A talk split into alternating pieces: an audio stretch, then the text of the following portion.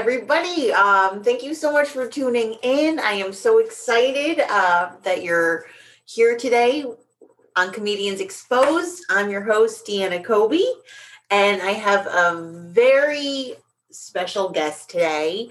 This person uh, has their comedy roots based in the East Coast and now is based in the West Coast. I am so excited to welcome my very dear friend to Comedians Exposed, Paula Odysseos. Welcome, Paula.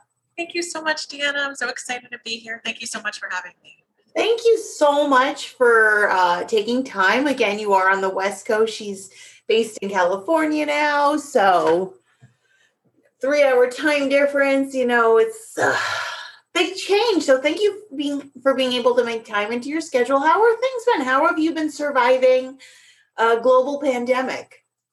Um, I, I'm very grateful. I, um, I, I am I am surviving. I don't know if I'm thriving, but I'm surviving. I've I've been I moved out to Los Angeles about three weeks before the pandemic to start a new job and um, you know so the past year has been like a lot of transitions and um, i think having a lot of life changes to kind of focus on uh, in addition to the pandemic maybe distracted me a little bit so I don't know. I'm all over the place, but but yeah, I'm I'm doing okay. I feel like I said, I'm feeling grateful. I'm I'm grateful that I have like a home. I have like a, you know, uh, a job right now, and that I love, and you know, I I am hoping I got vaccinated. I'm hoping that I have a chance to see um, my family to go back east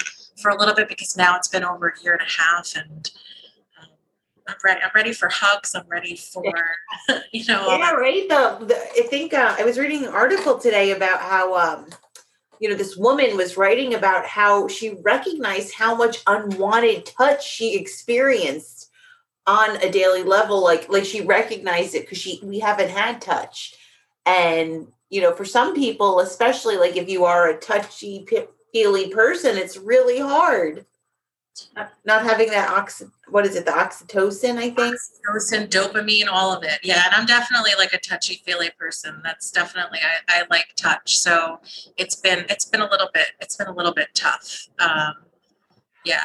Like if a dog runs up to me in the park and like knocks by my leg i'm like okay. I'll take it.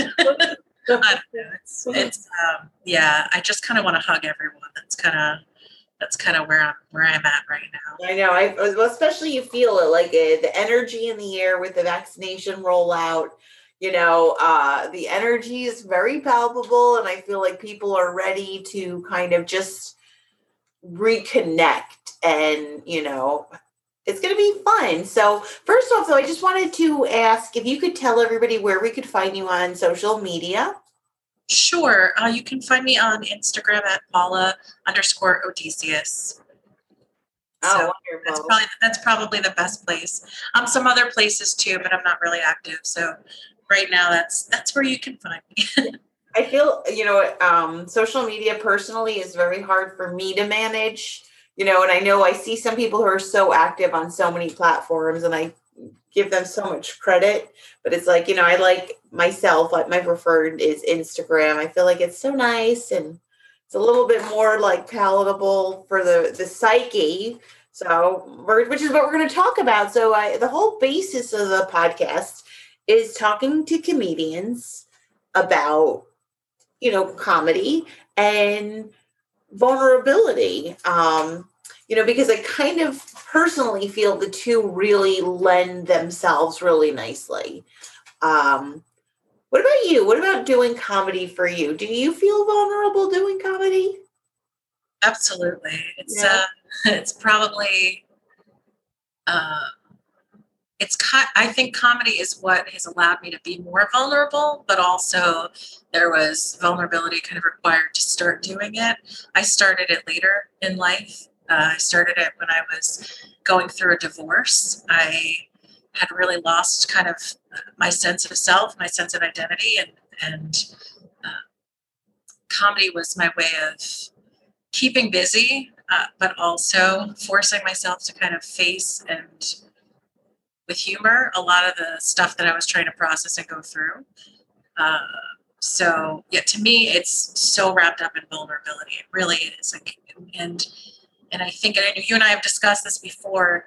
Just that those real vulnerable moments. That's where a lot of times, like the best comedy comes out of. You know, whether it's sadness, whether it's happiness, whether it's shame, whether it's guilt, like all all that vulnerability is kind of where uh, the comedy like starts, or like it, it's like it's born there, and then you kind of gotta then you gotta make it your own. And I don't know if if this is making sense, but yeah, it's it's it's all about the vulnerability.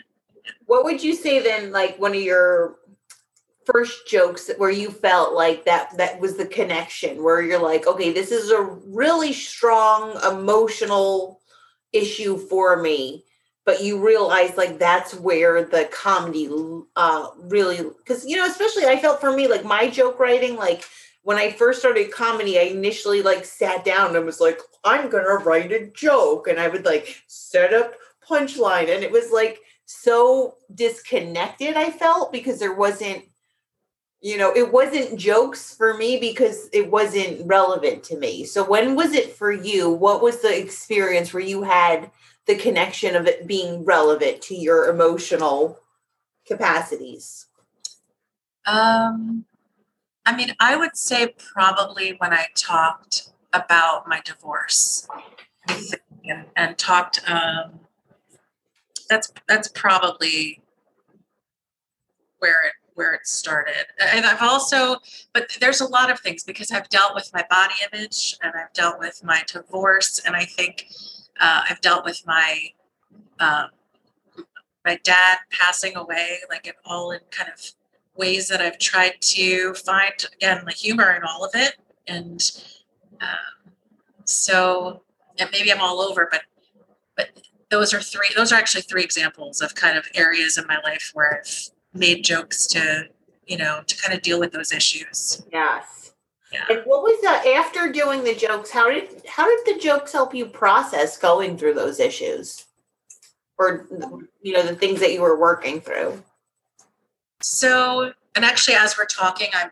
I'm uh, I've noticed that over time, as I'm working things through, um, they go from being a little bit less painful. It's almost maybe it's like kind of like you know cognitive behavioral therapy exposure. You know, the more you kind of process it, um, you, you know, the more you practice it on stage, the more you refine it, the more it becomes a, a way to share or like relieve the tension of it with and share that with an audience I think it becomes easier to process. Does that does that answer your question? I don't know if that got no, it, um, it's the desensitization aspect almost like um I'm just gonna use the the point for me, like what I'm what resonates, like you know how in rap music, like people there was the use of that word n-word. And like some people were like oh why is it happening? But it was like that argument of using it is reclaiming it taking the power back.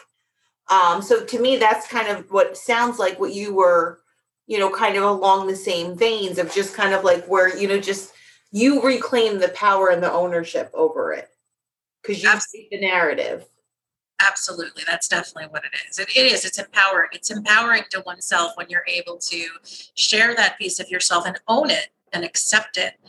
Uh, because usually there's shame in it. Usually, you know, for me, there's a divorce. There is you know there's there's a lot of pressure i think on people to have a marriage and to make it work and so when it doesn't you know it's it's uh, almost always a failure of both people you know not again not really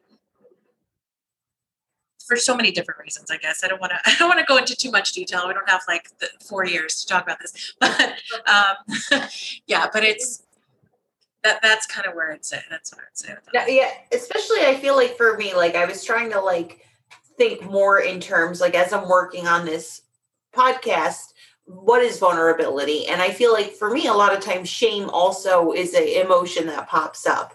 And you know, you totally I totally understand what you were saying about the more often you say something, you know, it just kind of like eventually you like work through it and you get past it, you know. Um, like I feel like now that is a lot of my comedy of what I'm working on myself now is kind of like stuff where it's like rooted in shameful experiences you know, particularly based against the current narrative of our current climate, because things have changed so much over, you know, the course of my lifetime. So it's like really, you know, thinking about that, but it makes you uncomfortable. So, how do you navigate this? How do you navigate your views in a changing landscape? Um, I think, you know, I think there has to kind of be a decision to to face all of your warts, right? I think I've heard that other comedians have kind of said that. So, you know, that has to be there has to be a resolution there. I think if you the, the comedians, in, in my opinion, who are uh, the most powerful are the ones who really are coming from that, you know, that place where they're they're showing showing themselves in all aspects of themselves. Um, I think personally, I grew up very, I was very nerdy. Uh, you know, I was like a, you know, a good student, a little lazy, um, but like a, you know, a, a good student. And I think I kind of had this mold my whole life of like having to fit into this picture perfect, you know, who this person is. Like, you know, you have to be a professional. You have to be, you know, perfectly kind and perfectly truthful and perfectly uh, perfect all of the time, right? And so comedy um, is, I think, for me, for who I have been or who I, who my outside outer shell has kind of been my whole life, is pro- for me, a, a, it almost surprises me sometimes, you know. But I think that I'm doing this, you know. I, it, you just have to choose to be uncomfortable and do it because the personal growth in that for me has been uh, worth that price you know? It's like the, we show those parts of ourselves anyway to people. Uh-huh. um, and sometimes we don't without consciously doing it. So why not own it? Kind of what you were saying you know we, we should kind of own those parts of ourselves. And because then when we see them we can we can modify our lifestyles a little bit to kind of indulge the the, the needs of like that part of ourselves but maybe in a healthier way. So maybe like Mm-hmm. I don't know if that's making sense. I know I'm going into, I've read so many books on psychology and uh, self help. I, I kind of been, this pandemic has been probably, I, it's not good. I don't know what my budget has been for self help books, but it's been a little excessive, I'm pretty sure. And, um, you know, but it's been worth it. It's been worth it because what drew you to comedy? Like, why did you feel out of all the different artistic expressions, what about comedy was the um, appealing for you? There were a bunch of things. I mean, I first of all, I love I love comedy. I've always loved comedy. I mean, I I remember listening to, and I'm a little bit embarrassed about this, but I was thinking about this like this Adam Sandler comedy tape tape back in the day and like memorizing the whole thing and um, you know just kind of repeating it and loving it and and and, and loving the reaction like loving like the the um, and the only the reason I say embarrassed by it because I'm pretty sure like this album like he was like beating up you know a Spanish teacher and like it was it was pretty it was it was violent. It's probably violent. And I and I know he's whatever. This I'm just I'm just kind of I'm just thinking about this today. So I'm just thinking about. Funny though, it's like hearing Adam Sandler and Violent. Like it's like that's where we're. You know what I mean? Because you don't normally think of him like he's like especially because he's the voices and everything like that. So it's interesting right. that you said violent. It wasn't right and that's what maybe i'm being maybe i'm being a little bit extreme but it was like there was this one skit and again i you know it was like he was beating up a science teacher and the science teacher was shouting like biblioteca! And it was like it was just this weird it was this it was this weird i don't know why i'm going on about it i'm similar i think i was just thinking i was thinking about kind of like one of the earliest uh, you know, like comedic influences. And that just was it. It was just kind of like weird. It was just kind of weird, um, you know, humor that was, I think, uh, but it resonated with me for whatever reason. It resonated with me, um, and I and I laughed and it and it and it and it brought me you know enjoyment. I don't know for whatever reason for whatever reason. So I've always liked comedy, but I mean. I've, I've been to so many comedy shows and I never at any point actually really thought um, I'm also realizing how far of a distraction I just got now. I just I just knocked myself off the rails. But anyway, so um, I never thought of myself as you know, being a comedian. I really I really never did. And uh, but before a few months before I took my first comedy class, I was at Gotham Comedy Club, and on the table um, there was it was like, oh, take a comedy class, like and I was like, that sounds like a really fun thing to do. And I kind of had it in the back of my mind, um, just as like a, just as like a thing to do. Uh, so when, when we, when I decided, or when we decided that we were going to separate, and we were going to get divorced, I was like, what do I, what do I do now? Like, what do I do? And, and I was like, let me just sign up for that class that I saw a few months back. Um, and the first time I got on stage. I went to the first class, and he was like, the teacher was like, I'll just write some stuff, get on stage. That's all it's about. And I was like, I don't know about this. I don't really get it. Uh, but I did my first mic, and I got a reaction from the audience, and I was hooked. I was hooked. I was hooked. It was like, wait, people will listen. People are listening to me. They're listening to me complain about, you know, how I'm feeling, but also we're connecting. Uh, you know, um, you know, they're feeling the frustration with me. They're feeling the the the fact that I can laugh about it now. It's like this this like energy that I can't. It's hard to really explain what it is to people who haven't done it. But I know you know you you know what it is. But it's like it's like this exchange of just um, energy between an audience and you. And so that that really was all. It really started, I guess, again I wish we could edit this. And I'm probably the worst person to start with an unedited version podcast because I have a big mouth. Uh, but yeah, that that's kind of where it was. It was it was it was really out of curiosity and needing something to do, and then realizing that what I had loved in my whole life and probably thought I could never ever ever ever do yeah. was something that was doable if I really wanted it and if it really brought me excitement and joy. And it did. It did in a way that nothing had nothing yet in this world has done for me. So. It's pretty it's such a weird thing to you know do. And again like there's something so i don't know insane about it like even just the nature of the polarity of how it's so isolating in one hand because you're up there you know by yourself with the microphone, but then it's incredibly powerful of how you connect. Like that whole, like you said, when you're connecting with people. And it's like, because you need the audience. Like, if you're not solely there on your own, you know, you can't be a comedian without people listening to you. And to have that, that have that um, strangers willing to hear you willing to listen to you and then connect to you it's just such a powerful intense feeling and you know you do get hooked so you know um it definitely brings a lot more to your life i feel like than just like looking at it from just solely a perspective of a job. Because you know of course there's people who are oh that's my profession. I'm just a comedian. But like this for me what i want to talk about again is comedy from again that that deeper place that psychological place. Um, and you know that's why i was excited that you agreed to sit down and talk with me because i know you and i have had conversations about um, again the psychology of comedy and you know, recently Paul and I have been talking about Carl uh, Jung and shadow work, and I know Paul, right? You had looked up before how to say his name, and you said it much, much more appropriately. I, I don't know. There, there's some. There's a YouTube video for everything, right? I don't know. For uh, you did, you did a great job. That was great. That was fantastic. it's like the the gyro euro, you know it's Vito as a Greek girl. It's Vito. Can I have a gyro, please? like Carl Jung.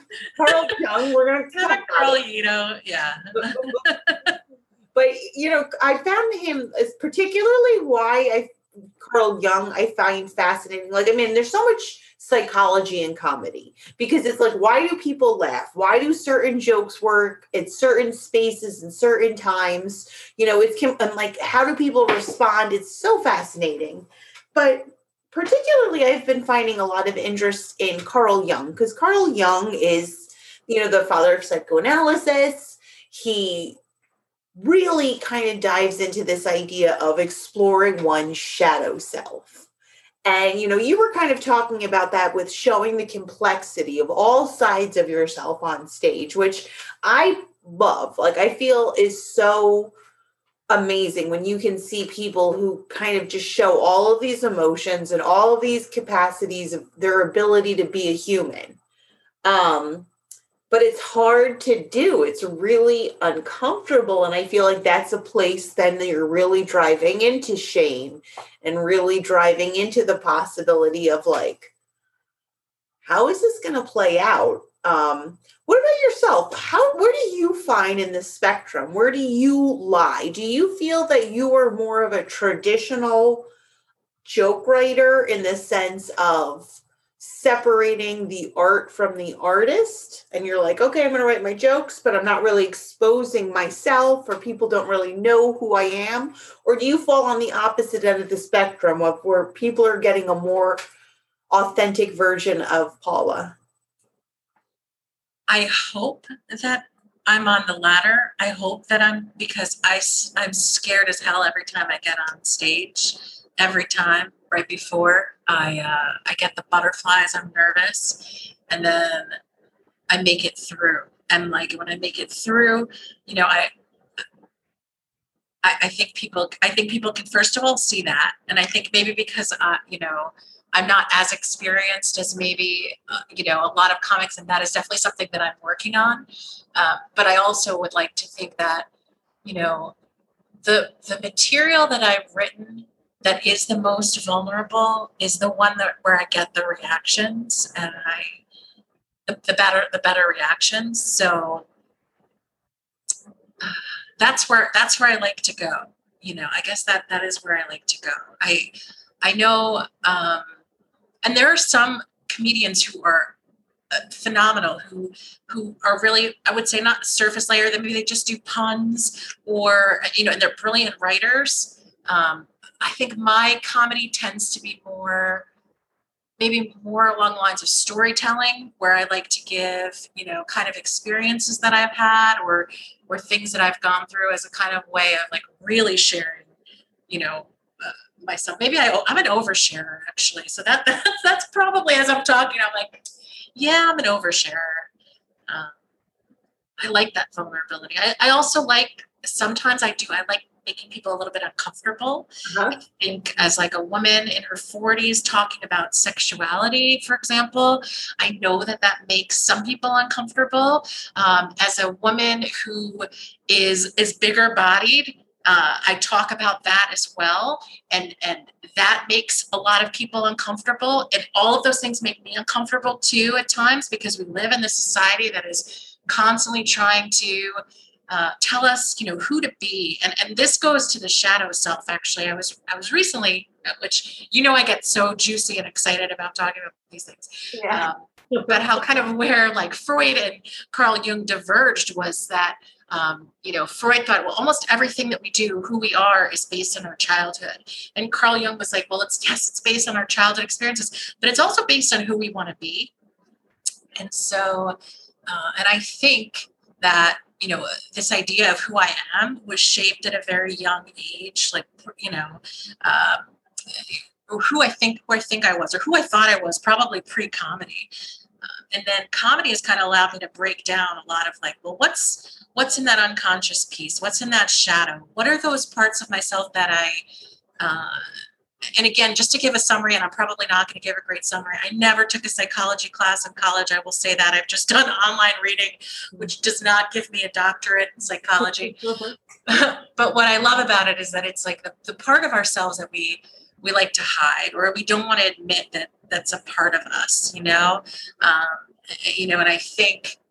Um, exploring. It makes people uncomfortable when we talk about it. It makes us uncomfortable a lot of times. But then, the, like we talked about the desensitization, the more you do it, the more you realize, um, you know what, it's not that bad. Or maybe the way that I was looking at it mm-hmm. was a little too seriously. Maybe I need to reevaluate how I looked at, at that experience that I had and see the humor in it now. Even though I was I was bullied that time, you know what?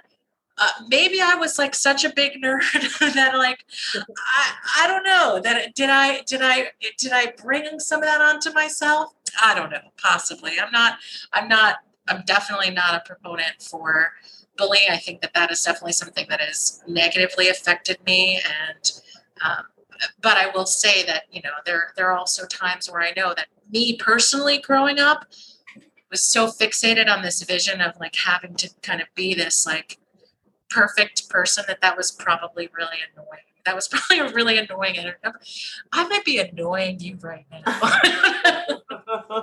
I, I think though, but that's what's nice about comedy and the the parallels with shadow work because it's like we are perfectly imperfect as humans. We are going to fuck up. We are going to hurt people. We are going to hurt ourselves sometimes intentionally sometimes not and that's the reality of the human experience right? Um you know we talk about buddhism right? The first new, noble truth of buddhism is to live is to suffer.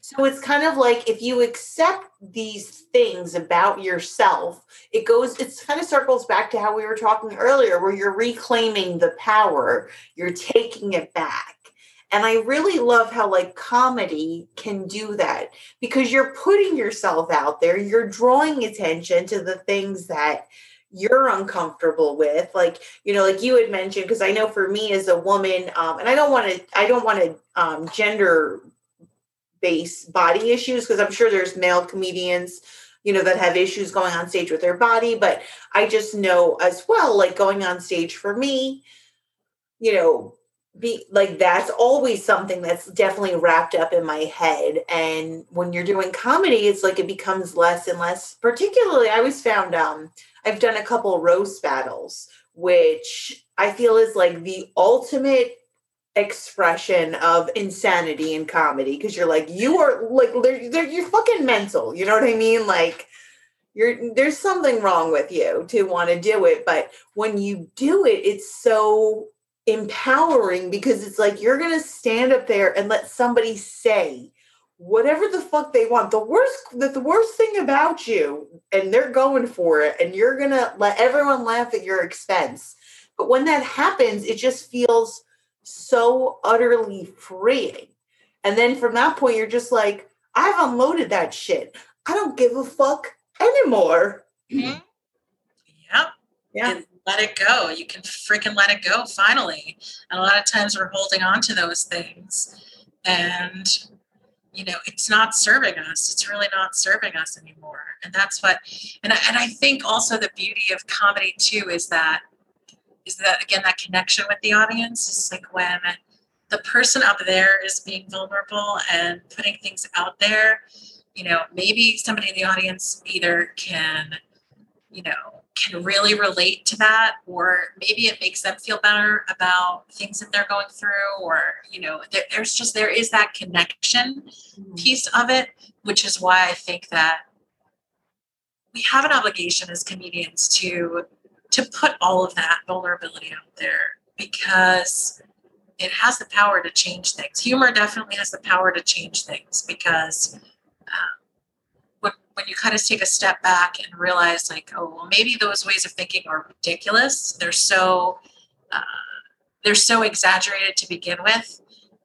You know we, we just we, keep growing we keep growing in it and it spreads it spreads in a positive way.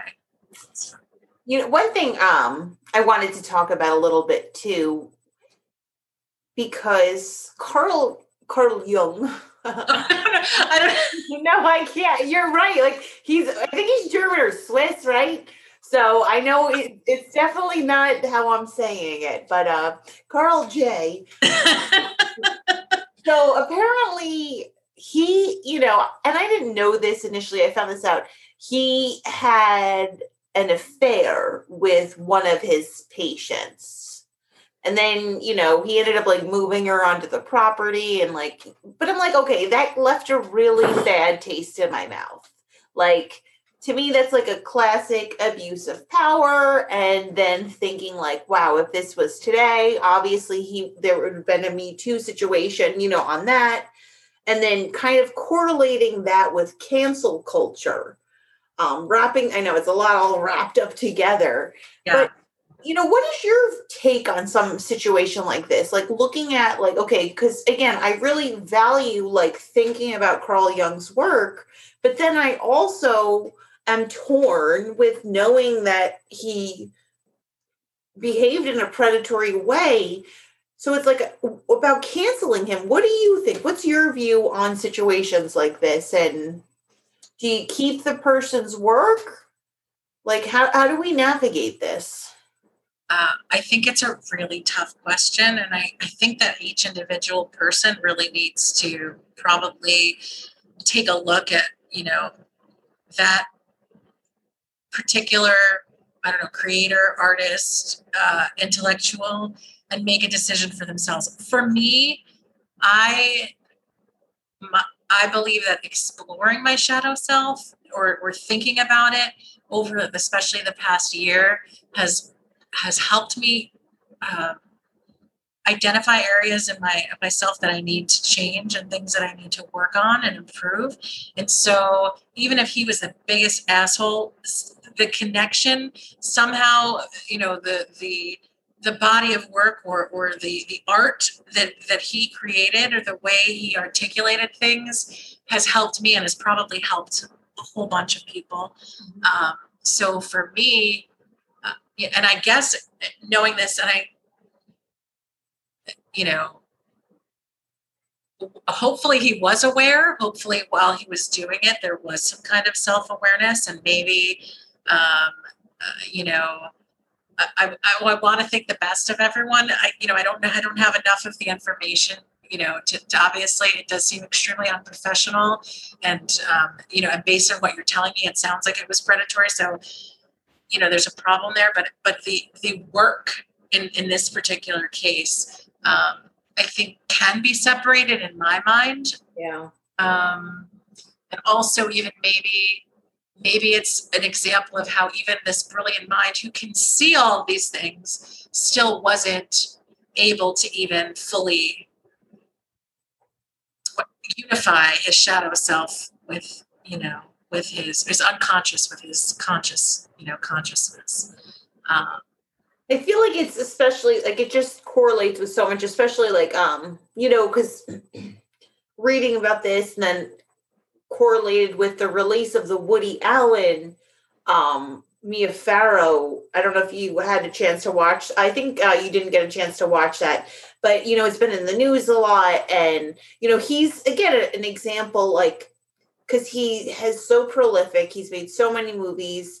You know he, his comedy, like for so many people, is very meaningful, very powerful, and you know it, there's a lot of discourse around like, well, what do we do with it? Do we get rid of it? Do we not engage with him? And you know, and it's hard. It's like a case by case basis, but it kind of makes me wonder.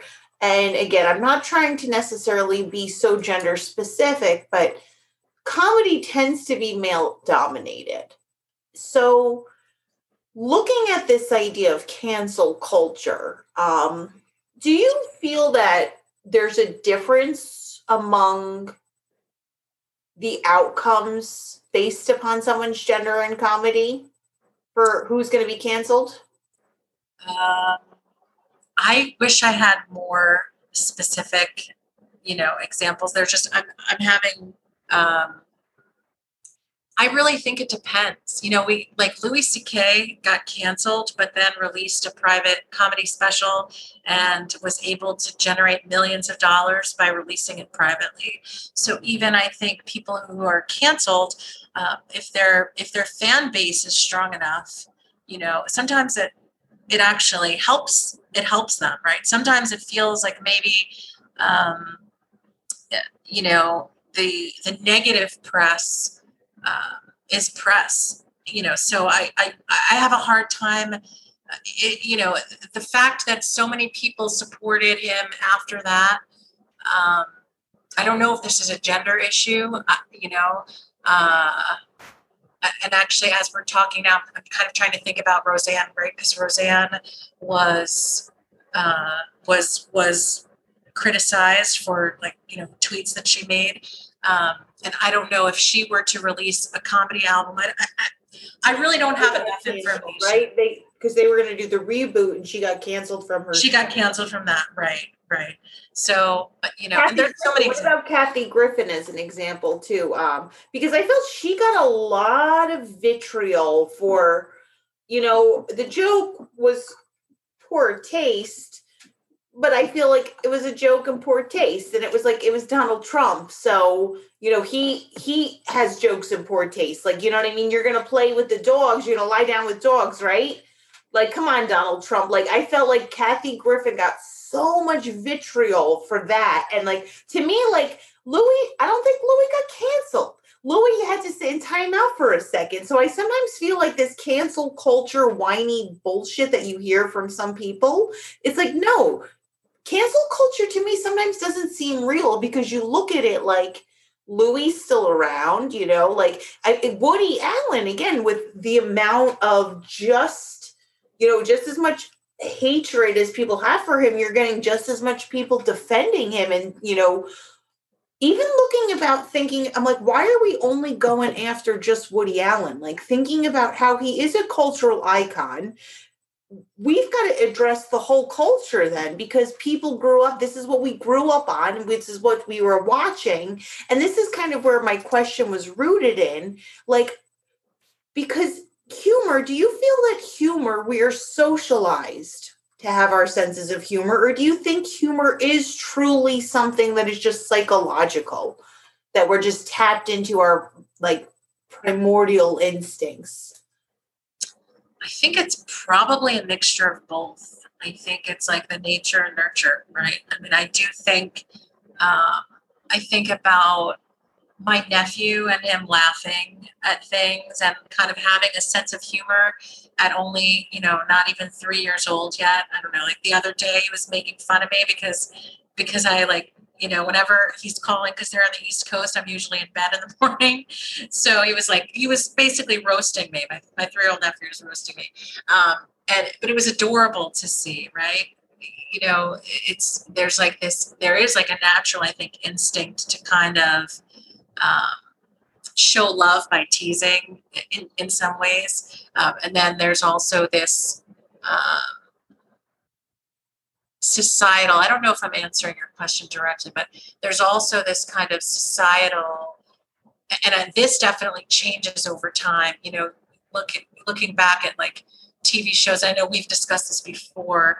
Um, you know, some TV shows that maybe don't always or weren't completely sensitive at the time they were made and that maybe they don't last more than like a, a generation or a decade uh, or they, they don't they don't withstand the test of time um, and uh, you know I, I think actually i want to also go back to something you said about cancel culture isn't real. I think it's just it's that it's divisive right? It's that it's that somebody usually makes a moral decision that half of the people think is reprehensible and um, and then it seems maybe not half i'm just throwing out numbers but like a big percentage of people think it's reprehensible. And then a big percentage of people are like well maybe it's not that bad probably because either they're doing something like that themselves and they they don't want to really acknowledge how um, go back to the shadow self like kind of how how they're also maybe culpable for for things.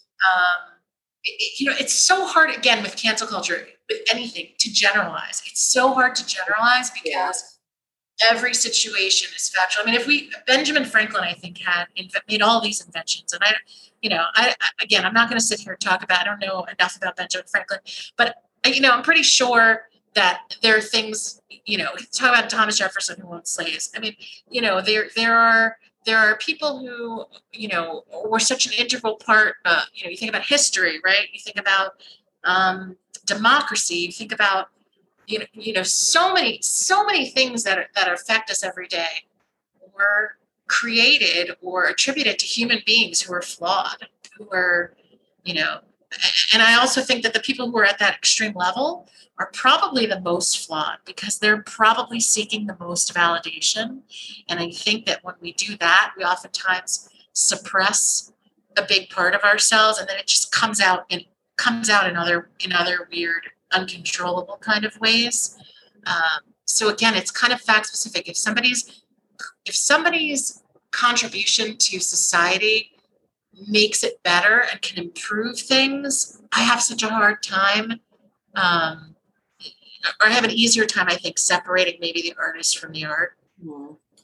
I feel it, it's such a challenging thing to do because, you know, just going back to our talk about our shadow selves, like, you know, we, and it's particularly too, like not wanting to be coming from a place of judgment, you know, um, because especially if you're judging others and you're clearly judging yourself, and it's like, you know, thinking about like, I think that was a lot of the work that Carl Jung was wanting to approach. Like, it's like, okay accept those things about you and like again like you said like just eventually it just becomes like desensitized. Um but it it's hard. It, it it's kind of sometimes i feel like worried because comedy is so much sharing what you're thinking and how you interpret the world. And you're putting out there the potential that what you're saying is not only going to be viewed as wrong, but viewed see but this is where i guess too because cancel culture i don't know if it necessarily i mean it does target people for what they say. So it's kind of just like i don't know i, I don't know if like do, do we need a new term? Like do we need to differentiate more with what's happening out there? Like i feel like that would be for me like you know i, I wish we stopped generalizing you know um because like you said it's really hard to talk about this stuff in generalizations. And particularly too you think about um you know how you mentioned earlier when you were saying like you were a nerd and you maybe kind of brought some of that on yourself? You know i kind of think about like the complexity of our own culpabilities in our current situation in society. You know, how it's like we are socialized to be how we are and we do certain things and we engage in behaviors. Like you said, oh, like someone might, like half of us, 50% might be okay with it. But that makes complete sense that it's like thinking about, you know, you, everybody has good qualities and bad qualities. So just kind of like I guess the question I want to ask is like, what would you say to people, you know, who are on complete opposite sides of everything to bring them to a place where they could have greater understanding? I wish I I wish I really knew the answer to this because it's been something that has been frustrating me, I think, over the past four or five years with uh, this country feels more divided to me than it's ever felt to me before. Uh, and, and I want to go back, just quickly go back to the whole cancel culture. There is times when it's the content of the art and also when it's the individual, and there probably are distinctions between the two. So, like if um, you know material becomes culturally insensitive, I think you know I think we grow. I I do think that we grow. I think um, you know, and we have to be allowed to make mistakes and to grow. Um, and so I do think a lot of times what it comes down to is the intention when two people with opposite views are are meeting right? It's what is the intention behind it? If the intention is to really learn to try to understand where this person is coming from um, and uh, you know then I think there's a really different conversation than when people are just kind of digging into the ground and taking a position just to take a position, just to win. In, in that case, I think there is a lot of, you know, um, underlying ego that comes into it, and there's not really a kind of exchange of truth.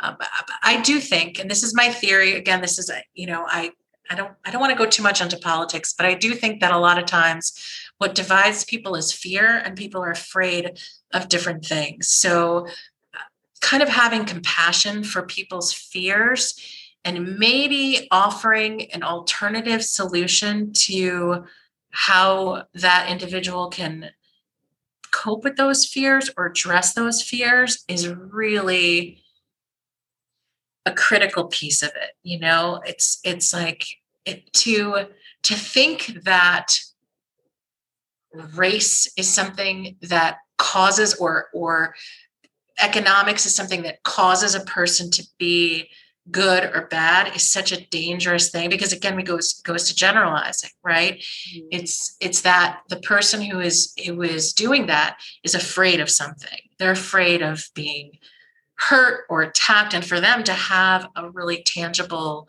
um, enemy i think maybe helps some people but the reality is that that that, that road of you know not understanding people as individuals not listening not coming together not trying to understand what is motivating this uh, this negative thought or or this fear um, if if two people with opposite views can can really be open minded I think usually there's a way. And as, as we're talking, you know, I, have done mediations before, and I love when parties come in and they were they're really uh, you know pissed off at each other, and then at the end, like they they shake hands or they walk away. Like it was always something that I loved.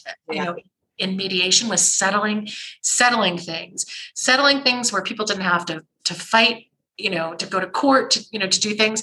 Um, you think comedy you could help use comedy to do that?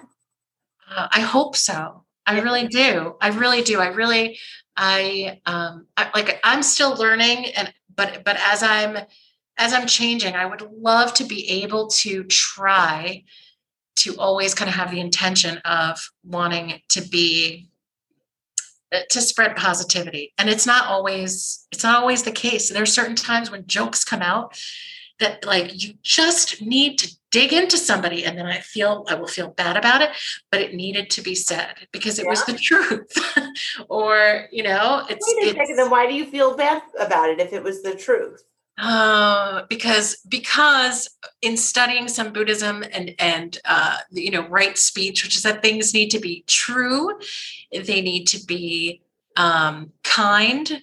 That's it's you know it really comes down to the the kindness piece of it, right? Like something you are being necessary to hear the truth, right? That's, yes. Yeah, that is. And these are my these are my own issues, and again, this is what I'm working on. I'm definitely working on this piece of it, and not always attaching that shame. But I, but I do think I think it. I think as comedians, we have to be uh, always willing to understand that you know just like we can look back at events and make them comedic and as a way for us to deal with them there are going to be times where maybe we said things um sorry ooh, um where maybe we said things that were i'm so sorry i should have turned my ringer off. I'm, I'm okay. that was very unprofessional i apologize. Um yeah i lost my train of thought. I, you know where where we yeah we just i lost my train of thought completely. there's going to be certain time where we have to. Okay, I totally lost it, girl. I'm sorry. maybe it'll come back. Maybe it'll come back. Well, because um, when you're talking about being positive and kind, right. you know, like sometimes, you know, yes. yeah, yeah. Okay, I remember, yes. Okay. Um, you know, where maybe we realize in that moment, maybe we were not, maybe our intentions weren't completely pure, right? Maybe we were acting out of anger or frustration um, you know uh, you know that is one thing i've i've some of my jokes even have evolved where i you know i realize that the intention of it maybe in in the beginning when i wrote it was different than the way that i want the way that i want to let's say convey that message at a later time and maybe it's more sensitive to somebody or maybe it's softer to somebody or maybe it's harder on somebody you know with time. So it really does depend. There's always you know time and perspective mm-hmm. changes so many things and, and i think it's just like a constant it's like a constant evolution. It's constant like pulling and pushing and yin and yang and you know balance and you know all the suffering and, and joy and figuring out where it is among the spectrum i'm throwing a lot of stuff out there No, but I feel like that perfectly summarizes what comedy is. You are going to enjoy it and then you are going to fucking suffer. and you are going to eat a pile of dick. And you'll get up and try it again the next day. yes yes Overall though, what would you say um doing comedy? What has it brought to your life?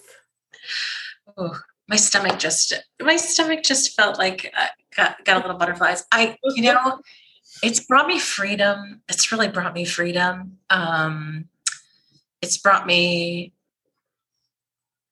self-confidence. It's brought me uh, amazing friendships. It's brought me pain in a lot of ways because it's really forced me to look at myself and try to figure out um, you know the source of a lot of suffering. I know we talked about you know Buddhism a little bit, um, and you know it's given me a lot of tools to kind of help i think start attacking or clearing the clearing the spiritual pond a little bit you know of like some of the muck in there um so um i mean for me honestly I, I cannot imagine the past couple of years without it in my life i don't i don't imagine I, I just really can't imagine my life without it. Yeah. Um, so I'm gra- I'm grateful for that, and yeah. So I want to say I am grateful to you for being willing to sit down and talk with me. And also, too, I wanted to let everybody know that in addition to being able to listen to the podcast on, you know, Spotify and Patreon and other places, you're going to now be able to watch uh the video. So we're yeah paula and i are going to be on youtube. So i was so excited that again i could have you on as my guest for the first uh live video. I don't know it's not live um but video on it's going to be on youtube a youtube channel so thank you paula thank you for having me. again would you just let everybody know again one more time where they could find you on social media Sure. Uh, come say hey at, at, on Instagram at Paula underscore Odysseos, O D Y S S E O S. Um, and yeah, I, I, this has been an amazing experience. I I hope I didn't ramble on too. No, not at all. Like I said, I was so excited because again, like you know, especially like we have such great, uh, you know, Paul and I are very good friends and we have really good conversations and i was really happy again to talk about like again the shadow work because i love again the psychology of comedy and you know i love the fact that you'll engage with me and you know I, i'm a nerd myself too. I think the whole nature of this podcast is super duper nerdy where i'm like oh let's talk about what you're scared of. Oh you know it's like oh my god everybody else is like podcasts are fun and funny. And i'm like hi guys. I feel uncomfortable you know so i'm happy that you engaged with me. I'm really thankful. I, I don't think we could have comedy without that suffering, without that, without that um, sadness or that, yeah. So we kind of need that. We need that. Right. That that yeah. happy clown. What's the the opera with the clown?